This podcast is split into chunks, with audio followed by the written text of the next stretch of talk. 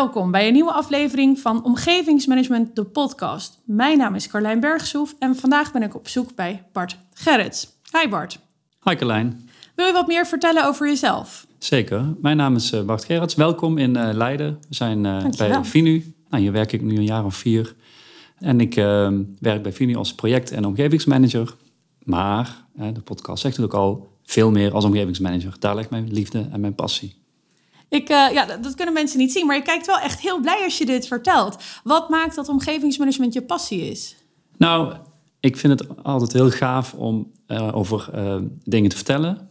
over plannen, projecten, gebieden. Ik vind het heel gaaf om te luisteren naar mensen, wat mensen beweegt, waar de, woon, de plek waar ze wonen en waar ze omgeven. Ik vind het heel gaaf om te kijken hoe je die twee met elkaar kan verbinden. Dus de verhalen van mensen, mijn eigen verhalen. De verhalen van, van, van uh, collega's die wat willen vanuit hun expertkennis, expertise. En hoe je die allemaal bij elkaar brengt. Uh, ik heb uh, kort geleden ook een blog erover geschreven. Een blog tussen de overeenkomsten van mijzelf als boswachter, wat ik in mijn vrije tijd doe, en omgevingsmanager. Daarin heb ik die, die, ja, die vier overeenkomsten bij elkaar gebracht. En ja, dus het vertellen met passie over je omgeving het beste voor een plan maken. Een mooi plan maken. Ik geloof ik oprecht door het toepassen van omgevingsmanagement dat je ook een mooier plan krijgt. Het is niet alleen maar het plan uitleggen en informeren. Nee, ik geloof ik echt oprecht dat de plannen beter worden. Uh, ik ben iemand die graag de verbinding opzoekt. Iemand die ja, makkelijk praat. En ja, dat is ook op zich een handige competentie als uh, omgevingsmanager.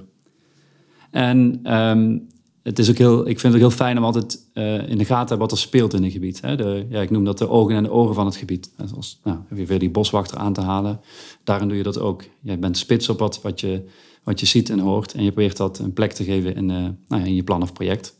Ja, en je hebt ervaring bij uh, twee verschillende gemeentes onder andere. Bij Hilversum en de gemeente Leiden. Maar kan je daar een voorbeeld van geven? Hoe jij dan als ogen en oren van je project functioneert? Ja, dat vind ik, uh, zeker, dat kan ik, Carlijn. Dan moet ik gaan kiezen tussen eh, Leiden en Hilversum. Uh, misschien wel Hoeft goed. niet hoor. Nee, even een, brug, een aanloopje nemen.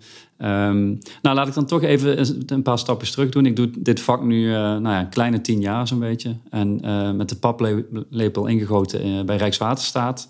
zo goed om dat even te, aan te stippen waarin je... Uh, nou, volgens het uh, IPM-model, het integraal projectmanagementmodel, uh, werkt aan projecten. Dus dat je integrale projecten oppakt. Um, en die benadering zorgt ervoor dat je dat vervolgens ook meeneemt in je rugzakje naar andere opdrachten en projecten. Um, nou, nadien heb ik bij, bij, bijvoorbeeld bij de provincie Noord-Holland gewerkt ook. Daar zit ik nog steeds ook aan een hele gave opdracht. Maar ook dus bij gemeenten. Nou, gemeente Leiden uh, afgelopen vier, vier, jaar en nu sinds een, uh, een jaar zo'n beetje in, in Hilversum. Um, nou, je vroeg me, goh, hoe doe ik dat dan in die, uh, bij die gemeenten? Nou, bij de gemeente is het ook, is het ook een nieuw vak eigenlijk. Hè? Um, kijk, de grote gemeenten Amsterdam, uh, Utrecht, Den Haag, nou, Rotterdam, nou, de, de, grote vier zou ik maar zeggen. Daar heb je het omgevingsmanagement wel als rol ook al, hè, omgevingsmanager. Maar bij gemeenten is het ook echt nieuw. Dus je hebt ook wat uh, nou ja, parochiewerk te verrichten. Dus ik begin eigenlijk al uit te leggen wat je doet binnen hè, bij je collega's. En je zoekt daar al de verbinding op en je probeert daar te vertellen wat wat jouw rol en bijdrage is in een, uh, in een project. Nou, vervolgens moet je dat dus ook buiten gaan doen. Uh, buiten bedoel ik uh, de omgeving. Het, je bent omgevingsmanager, maar je, kan, je kan niet de omgeving managen, maar je kan wel luisteren naar de mensen buiten ehm, en, en die verhalen aan elkaar verknopen.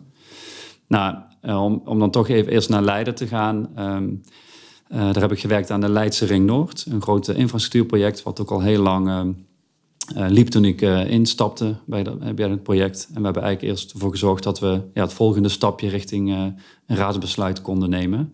En, en vooral eerst vertrouwen terug te krijgen bij de bewoners. Dus um, um, zonder, zonder de, de kaders, hè, dus de uitgangspunten van een project, helemaal dicht te timmeren. Um, naar die mensen terug te gaan, te luisteren wat, waar, waar hun belangen zitten en hoe je dat een plek kan, kan geven in het project. Nou, dat heeft voor heel veel vertrouwen gezorgd om de volgende stap te kunnen zetten. Dus daar, nou ja, daar zie je al de, de, een van de vier dingen die ik al eerder in het gesprek noemde. Dat ik die daar heb geprobeerd uh, um, ja, een plek te geven. Dat is nou ja, in die end gelukt. Uh, het heeft veel uh, energie gekost, maar wel energie waar je uiteindelijk veel voldoening uit hebt. En je vertelde dat het dan een nieuwe rol is binnen die gemeente. Um, stuit het dan nog op weerstand? Want soms is het voor een omgevingsmanager. De, het is wel zichtbaar dat het uh, tijd kost en uh, soms ook dat het geld kost, maar de baten zijn niet altijd heel duidelijk aan te wijzen. Um, heb jij dat ook zo ervaren? Of ja, hoe heb jij dat ervaren?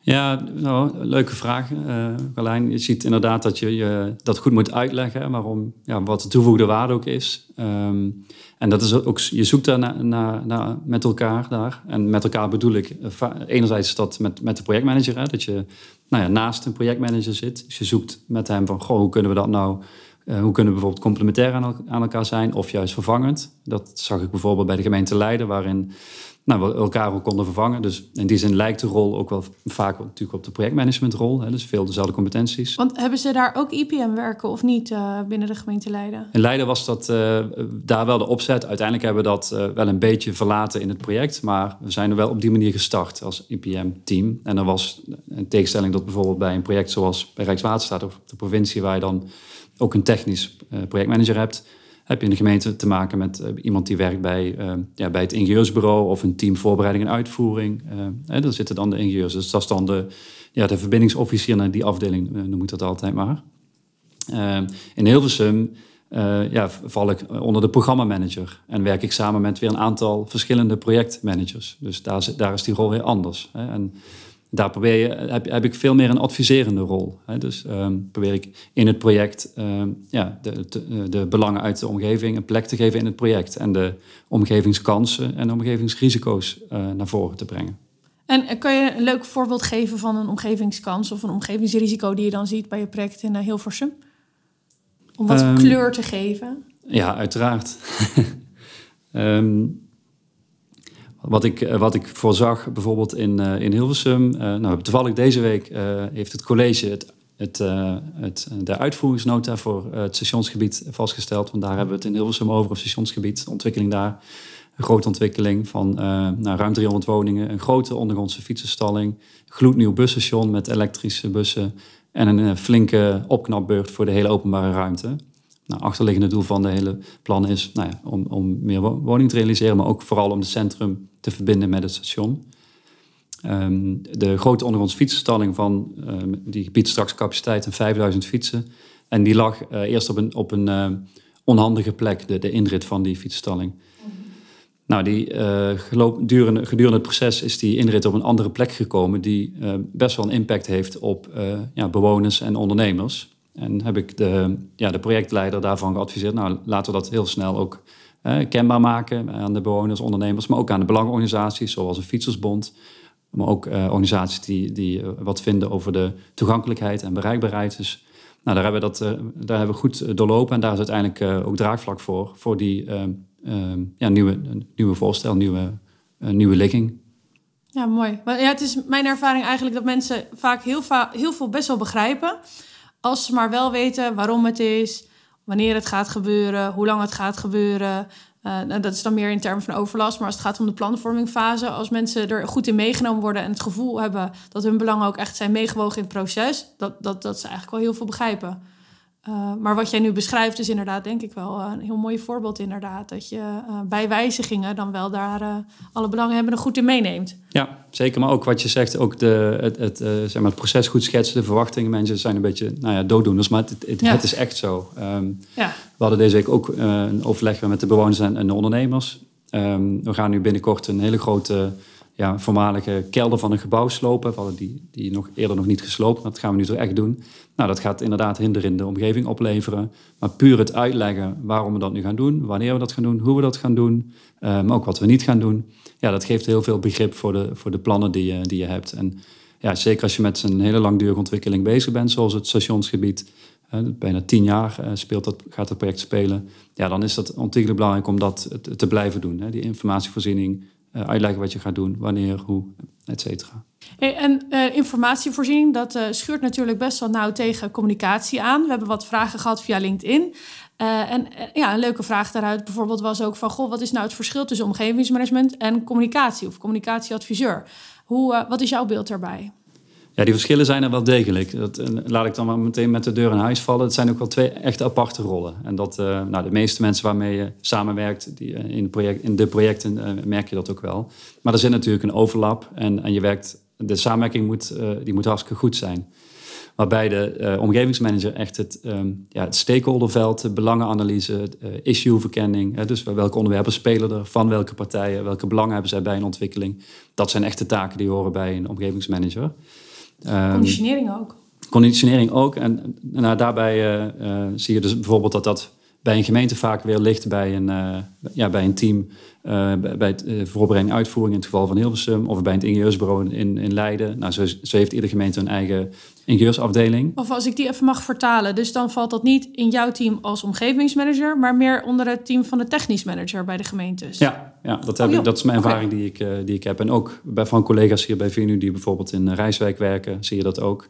In Amsterdam is dat wel meer volgens bijvoorbeeld het IPM-model ingericht. En zie je dat het wel conditionering echt bij de omgevingsmanager ligt. Maar je ziet bij de, de nou laat ik zeggen, de, de middelgrote gemeenten of waarin het vak nog nog niet uh, helemaal uh, is, uh, tot in de haarvaten van de organisatie is doorgekomen, zie je dat dan nog, nog niet echt bij de omgevingsmanager ligt. Dus daar zit echt verschillen. Maar ook bijvoorbeeld kabelsleidingen, wat ook vaak een, als activiteit in het, in het mandje zit van de omgevingsmanager, zit dat ook bij die andere afdelingen waar ik al eerder over sprak.